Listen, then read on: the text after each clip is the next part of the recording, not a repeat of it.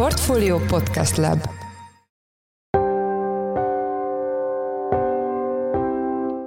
Mindenkit üdvözlünk, ez a Portfolio Checklist május 7-i vasárnapi különkiadása. Ebben a műsorban két interjút közlünk, ezeket a Portfolio hitelezés konferencián rögzítettük május 4-én a Budapesti Marriott Hotelben a Portfolio kitelepült podcast stúdiójában. Az első interjút Becsei Andrással, a piacvezető OTP Bank vezérigazgató helyettesével készítettük. Őt egyebek mellett a hazai hitelezés kilátásairól és a banki digitalizációról kérdeztük. Az adás második részében Virovácz Péterrel készített interjúnk hallható az ING bank vezető elemzője természetesen a hazai makropályával kapcsolatban válaszolt kérdéseinkre. Én Forrás Dávid vagyok, a Portfolio Podcast Lab szerkesztője, ez pedig a checklist május 7-i különkiadása. Itt vagyunk a Portfolio hitelezés konferencián, a kitelepült podcast stúdiónkban. Itt van velünk Becsei András, az OTP Bank vezérigazgató helyettese. Jó napot kívánok, köszönjük, hogy elfogadta a felkérésünket. Jó napot kívánok, üdvözlöm a hallgatókat. Kezdjük ott, hogy nagyon nehéz gazdasági helyzetben van jelenleg Magyarország. Ugye vágtat az infláció, elég ragadósnak tűnik, túl vagyunk egy energiaválságon, de eléggé volatilisak még az energiaárak környezet az erősen recesszióba hajlik, eddigiekre reagálva nyilván elszállt a, a kamat környezet, a hitelezés sokkal hidegebb, mint, mint tavaly volt. Ezt az egész változást, ezt hogy lehet banki szinten lereagálni? Korábbi ilyen recessziós időszakokban, korábbi ilyen hitelezéssel kapcsolatban ilyen enyhülőbb időszakokban ugye jellemző volt, hogy a, a cégek egymást érve jelentettek be kosztkatot, leépítés, stb. Most ezt nem látjuk, de ezt hogy reagálja le egy bank? Tavaly az dömpingszerű volt a munka, nagyon meghatározó volt a Zöld Otthon program, és a növekvő hitelezési piacok jelentős munkát adtak a kollégáknak. Most azért az látható, hogy a, a hitelszerződés után is még van a feladat egy a lakáshitellel, Úgyhogy ez a, a jelentős munka az év jelentős részében kitartott.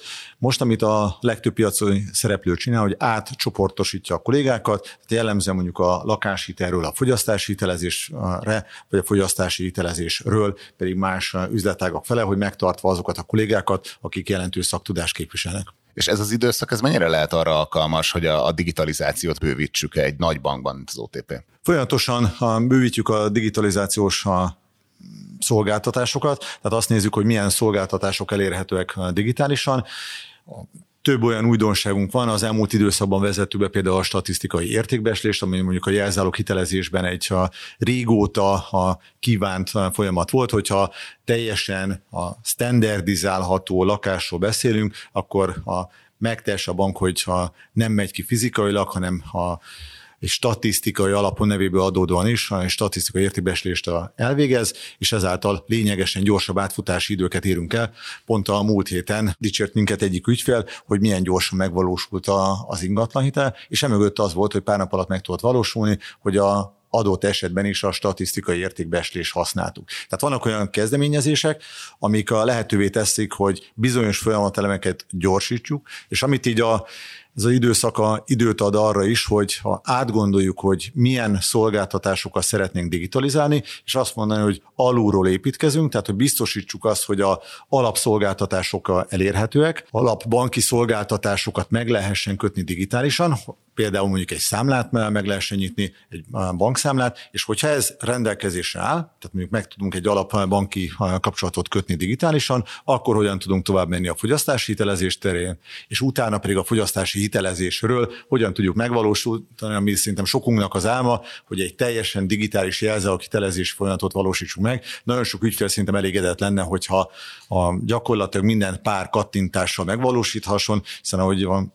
most a portfólió konferencián is elhangzott az egyik részvevőtől, hogy milyen, vajon mikor érhetjük azt el, hogy egy személyi igazolvány szám megadásával és egy helyrajzi szám megadásával gyakorlatilag minden adat rendelkezésre álljon, és ami egy és igazából a tanácsadási beszélgetés legyen a meghatározó, hogy milyen hosszú távú hitelt venne fel, milyen kamatozású hitelt, milyen egyéb dolgokat érdemes megfontolni. Tehát ne az adminisztráció vigye el a lakáshitelezést, hanem az érdemi beszélgetés, hiszen a legtöbb ügyfél egy, maximum kettő lakáshitelt vesz fel, tehát egy jelentős beruházási döntésről beszélünk az ügyfelek esetén, hogy ezt a beruházási döntést minél több információ birtokába hozza meg, és ne ő legyen az, aki szaladgál különböző információkért. Ugye a digitalizációval kapcsolatban készült is egy bankszövetségi tanulmány A bankszövetség keretein belül korábban is foglalkoztunk digitalizációs javaslatokkal. Nagyon sok minden megvalósult az elmúlt időszakban, aminek a ügyfelek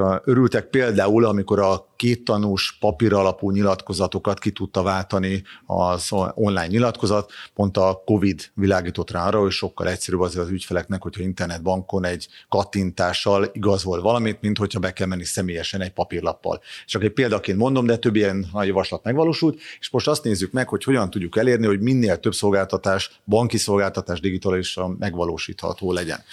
És ezt a három nagyobb részre osztottuk ha ebben a bankszövetségi tanulmányban, a készülő bankszövetségi tanulmányban a banki szolgáltatásokat. Az egyik azt néztük, hogy egyáltalán létre tudjuk hozni a banki kapcsolatot. Tehát mondjuk erre egy jó példa, egy bankszámla nyitása. Hogyha valamelyik ügyfelünk otthon szeretne bankszámlát nyitni, akkor egyrészt, a, ami fontos, hogy meg tudjuk szerezni a, az ügyfélnek az adatait, tehát ne neki kelljen ha megadni az adatokat, és az ügyfél azonosítás hitelesített módon meg tudjon történni. Tehát ebben ha több olyan ha jó példát a, látunk, amikor a az ügyfél azonosítása digitálisan lehetséges. Például, hogyha régióban nézzünk, mondjuk a Bulgáriában elérhető olyan adatbázis, ami teljesíti az ügyfél átvilágítási feltételeket. Fontos lenne, hogy az elektronikusan meg tudjon valósulni a szerződéskötés, hiszen miután beazonosítottam az ügyfelet, az a végén szerződni szeretnék az ügyfélel, és ami a zöld kezdeményezésekkel szintén kapcsolatban van, összhangban van, az a papír alap kommunikációnak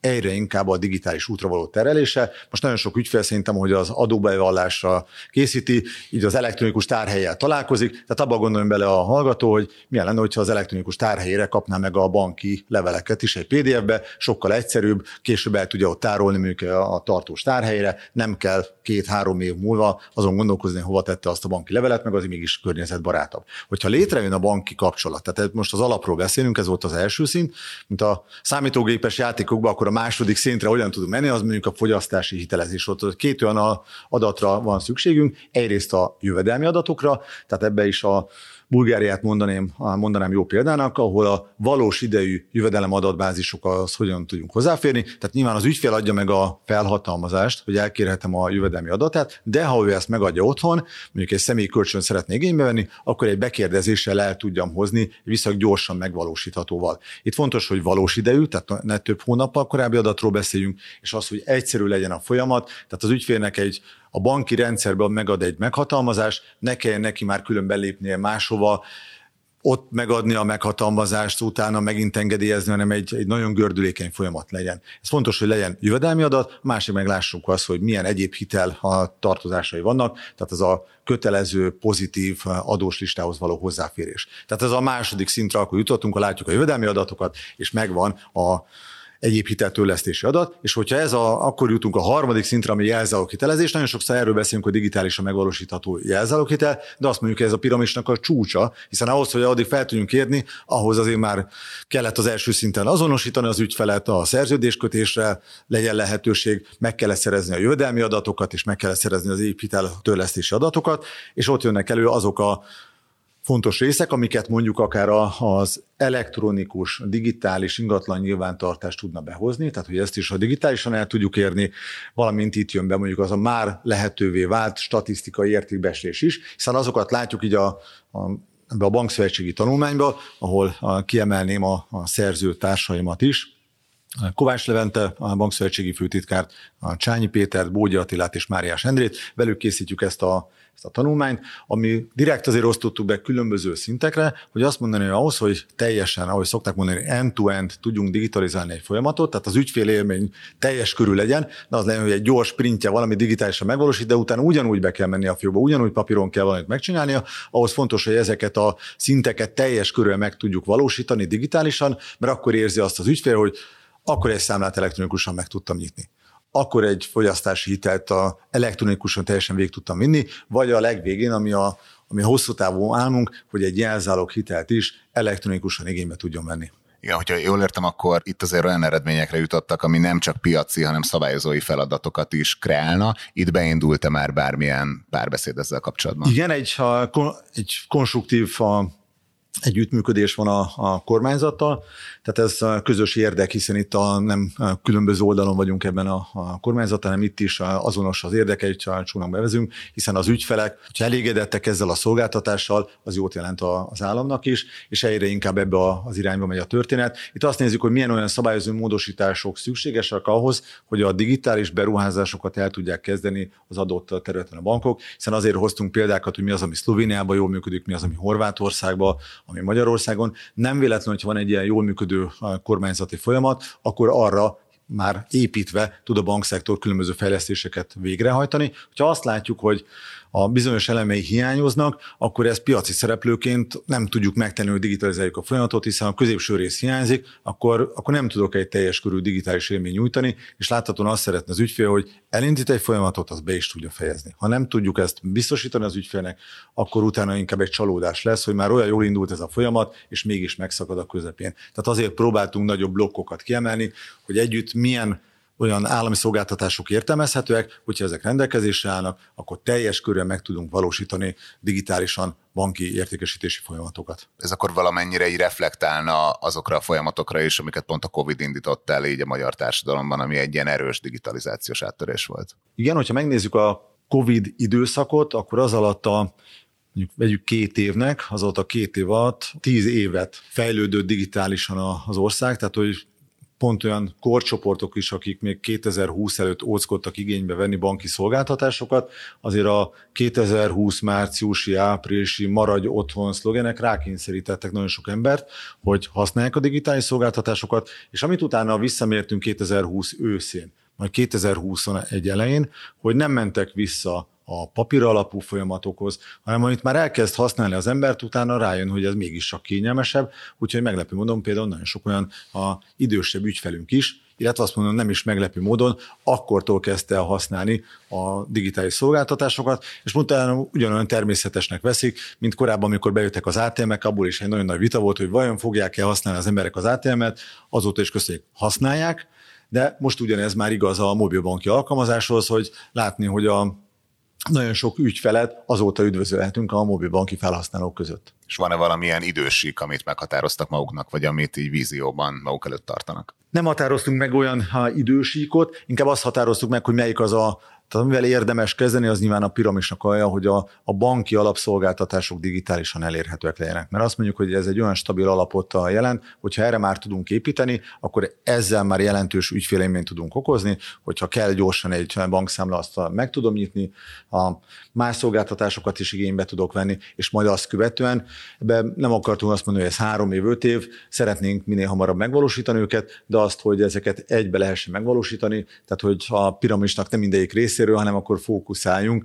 az első részre, az alapokra, ami azt mondja, hogy banki alapszolgáltatások. Természetesen, ahogy a korábbi bankszövetségi digitalizációs stratégiát megjelentettük, így a következő hónapokban tervezzük, hogy a teljes körű cikket vagy tanulmányt kihozzuk. Ez az első nyilvános bemutatása ennek a készülő tanulmánynak, tehát egy a portfólió hitelezési konferenciára időzítettük, hogy ezt a tanulmányt be tudjuk mutatni. Hát ezt a kollégáim nevében is köszönjük szépen. Az elmúlt percekben Becsei András, az OTP Bank vezérigazgató helyettese volt a vendégünk. Köszönjük szépen, hogy a rendelkezésünkre állt. Köszönöm szépen.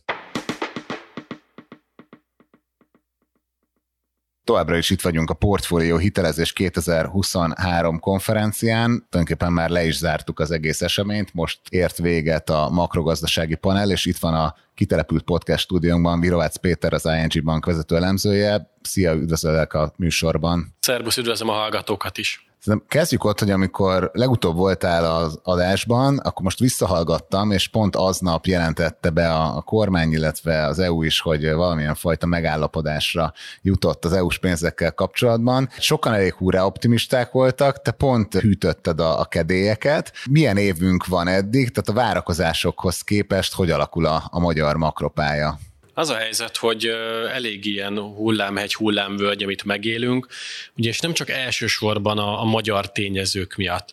Ugye amikor itt megszületett az előzetes uniós megállapodás, akkor tényleg valóban úgy lehetett érezni, hogy na most talán valami elindul, erősödött a forint, ugye úgy, úgy jött a kínai újranyitás, akkor most megint egy kicsikét a globális helyzet is oldódik, és valahogy úgy, úgy éreztük, hogy na, talán most elindulhatunk egy olyan pozitív irányba, egy pozitív pozitív trenddel, ami, ami némi, némi némi optimizmusra ad okot, és akkor ebbe gyakorlatilag vágott bele egy ilyen nagyon szép szabjával az elmúlt egy-másfél hónap esemény sorozata, gondolok itt többek között ugye különböző bankpánikokra, bankcsődökre, nagyon gyorsan elillant, de ez a fajta optimista hangulat. Aztán közben kiderült, hogy jó dolog ez a kínai újranyitás, de azért annyira mégsem sikerült meglökni ezt a gazdaságot.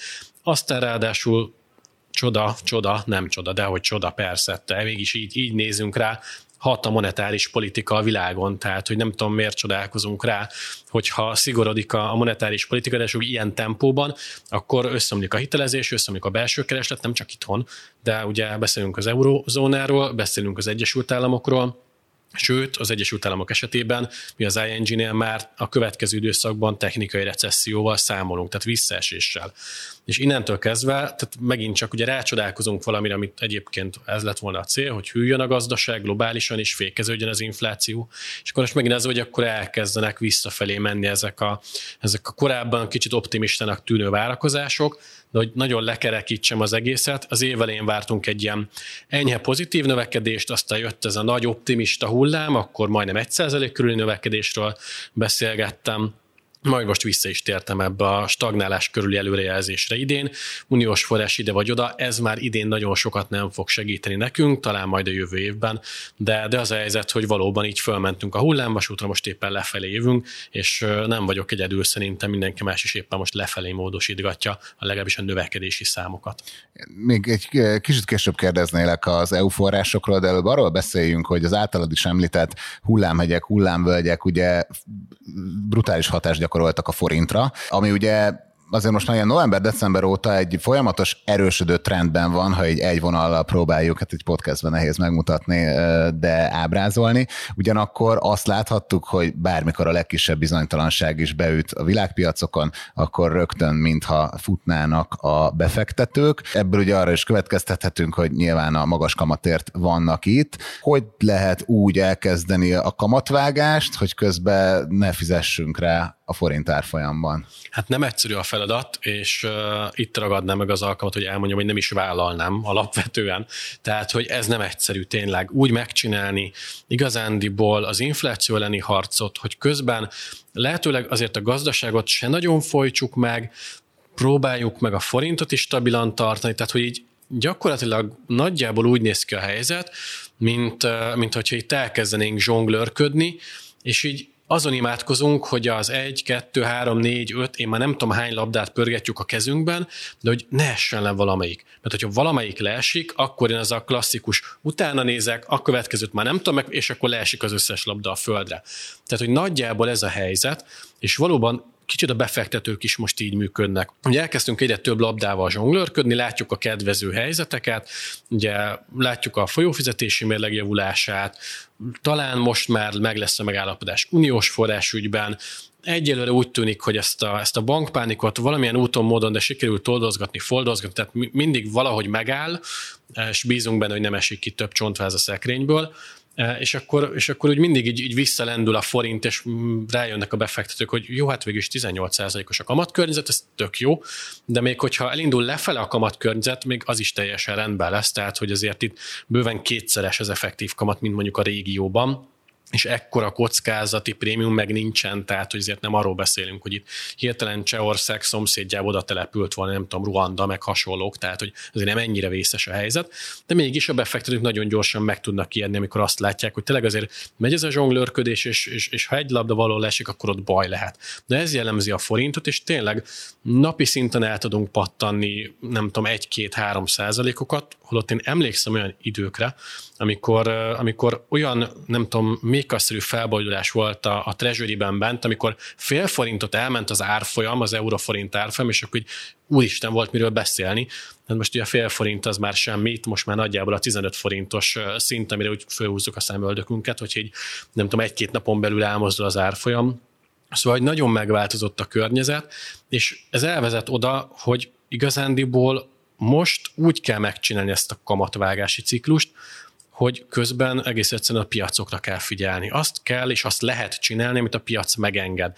És így valóban kivitelezhető az, hogy menjen úgy egy infláció elleni küzdelem, hogy közben azért egy effektív kamatvágás is levezényelhető, de még a forint is stabil legyen. Nagyon nem egyszerű, sőt rendkívül bonyolult, de ehhez egy elengedhetetlen dolog kell, nyílt kommunikáció, mert ezzel lehet a piacoknál gyakorlatilag visszamérni folyamatosan, hogy mi történik, mit enged a piac, és most arról beszélhetünk, hogy a piac nagyjából június végére beárazott egy ilyen 150 bázispontnyi kamatvágást. Tehát ha ezt meglépi a jegybank, ez egyáltalán nem kellene, hogy hasonl a forintra, mert ezt már beárasztuk, ez, ez már így jó, oké, tudjuk, akkor kedves egybank, mondd meg, mi a következő lépésed. Úgyhogy, úgyhogy abszolút én azt gondolom, hogy menedzselhető a helyzet, de tényleg ehhez abszolút kommunikálni, kommunikálni, kommunikálni, ez, ez, ez, a, ez a kulcsa. Ugye azt mondtad, hogy az EU pénzek már idén nem fognak sokat segíteni a növekedésünkön, ezt úgy értetted, hogy valószínűleg idén már nem kapjuk meg őket, vagy ha meg is kapjuk, az már nem sokat módosít a pályánkon? A kérdés jó, szerintem jönnek uniós források, Viszont ugye az is igaz, hogy ha ezeket elkezdjük kiosztani, azért ebből mire a reál gazdaságban valóban termelés lesz, hatékonyságnövelés, munkahelyteremtés, ez már, ha meg is jelenik mondjuk 2023 végén, mondjuk nem tudom, 10 hónapnyi gazdasági teljesítmény, hát azt már nehéz ellensúlyozni két hónappal, tehát ennek nagyon-nagyon minimális hatás lesz, inkább a 2024-es teljesítményt segítheti. De ami miatt nagyon fontos, az például a költségvetés finanszírozhatósága. Ugye a költségvetésbe az idei évben beterveztek úgy nagyjából 2000 milliárd forintnyi uniós bevételt. Ha ez nem jön be, de akkor ott ezt valahonnan föl kell venni. Ugye az idei év elején már 2000 milliárd forintnak megfelelő devizaforrást bevont az államadóságkezelő központ. Tehát, hogyha azt nézzük, ha ez a pénz nem jönne be, akkor nagyjából így rendben vagyunk, legalábbis devizafinanszírozás oldalról, de hát azért, azért ezt az elsőleges egyeleget valahogy nulla közelében kell hozni. Ugye ez az elsőleges egyeleg az a költségvetésben, amit megtisztítunk, tehát a költségvetés egyeget megtisztítjuk a kamatkiadásoktól. Most ugye 3,9%-os hiánycél van, ebből 3,8 kamatkiadás. Tehát kijön a matek, hogy elsődleges egyenleg gyakorlatilag zéró közeli, tehát egyensúlyi költségvetést kell valahogy kreálni, és ehhez nagyon nem mindegy, hogy jön be az uniós forrás, vagy nem jön be.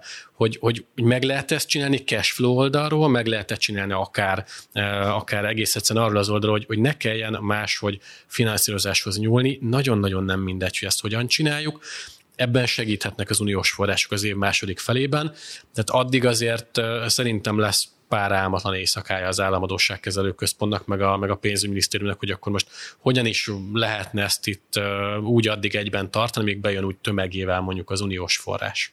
Beszéltünk egy kicsit ugye 2023 elejéről, most előre, előbbre tekintettünk, de még egy utolsó témaként egy ilyen középtávú, vagy egy ilyen két-három-négy-öt éves távra lenne egy kérdésem, hogy a gazdaságpolitika most eléggé bízik például az akkumulátorgyártásban, illetve van egy ilyen a gyártás, illetve az ilyen munkaerőintenzív iparágaknak a, a felfutásába vetett hit, illetve hogy ez fogja majd fűteni a, a magyar gazdaság növekedését. Itt az ING-nél mit gondoltak erről? Ez egy nagyon-nagyon jó gazdasági szerkezeti cél lenne, ha nem Magyarországról beszélnénk. Mert hogy Magyarországon munkerőhiány van, és munkerőhiány lesz. Tehát van egy olyan demográfiai szerkezetünk, egy olyan korfánk, ami alapján, ha most belegebedünk, sem fogunk tudni a következő 5-10 évben több munkaerőt teremteni. Nyilván migrációval, gazdasági migrációval meg lehet oldani, idehozzuk a szükséges munkerőt, látjuk, indiai sofőröket hoznak Magyarországra, de tömegével ezt sem lehet lemenedzselni. Tehát innentől kezdve bármilyen jellegű egyirányú út, ami csak azt mutatja, hogy itt munka intenzív irányba fejlesztjük a gazdaság szerkezetét, ez, ez nem működőképes. Arról nem is beszélve, hogy ez más szempontokból, például környezeti szempontból sem feltétlenül fenntartható. Tehát egész egyszerűen ne, nem működik ez a helyzet. És hogyha még egy kicsikét tovább akarok menni, akkor eleve eléggé abszurd az, hogy hajtjuk a növekedést. Megpróbáljuk azt elérni, hogy legyen egy olyan gazdaság szerkezetünk, ami növekedést produkál. Ehhez jelen pillanatban úgy néz ki, hogy munkaerő szükséges.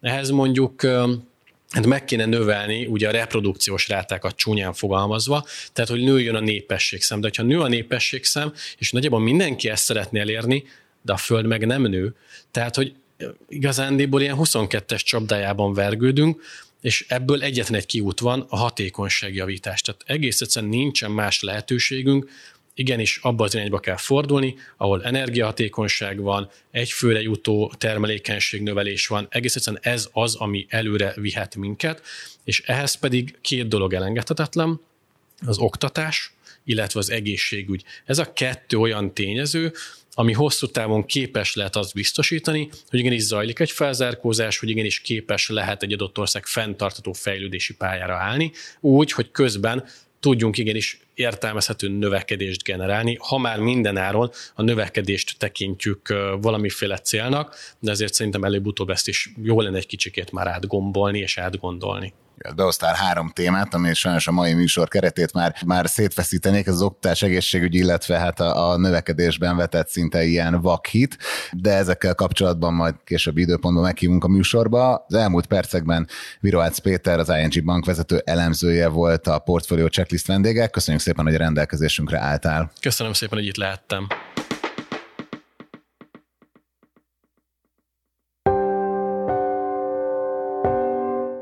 Ez volt a Portfolio Checklist május 7-i különkiadása. A mai műsor elkészítésében részt vett Bánhidi Bálint és gombkötő Emma, a szerkesztő pedig én, Forrás Dávid voltam. Új, hagyományos hírelemző adással hétfőn jelentkezünk, addig is minden jót kívánunk, sziasztok!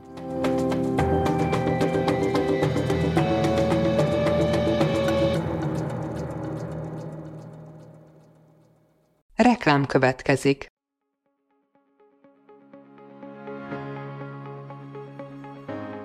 Hazafi László vagyok, a Portfolio Agrárium 2024 konferencia főszervezője. Az eseményt március 19-én tartjuk a Kecskeméti Four Points by Sheraton Hotelben. A konferencia most már hagyományosan a hazai agrárpiac szezonnyitó rendezvénye. Az idei programban különös figyelmet kapnak az Unió közös agrárpolitikájának változásai, a vidékfejlesztési pályázatok és a technikai fejlődés, de szó lesz a főbb inputpiaci folyamatokról, az állattenyésztés versenyképességéről és az új gazdavédelmi törvénycsomagról is. Jöjjön el ön is, az eseményről további információ a portfolio.hu per rendezvények oldalon érhető el.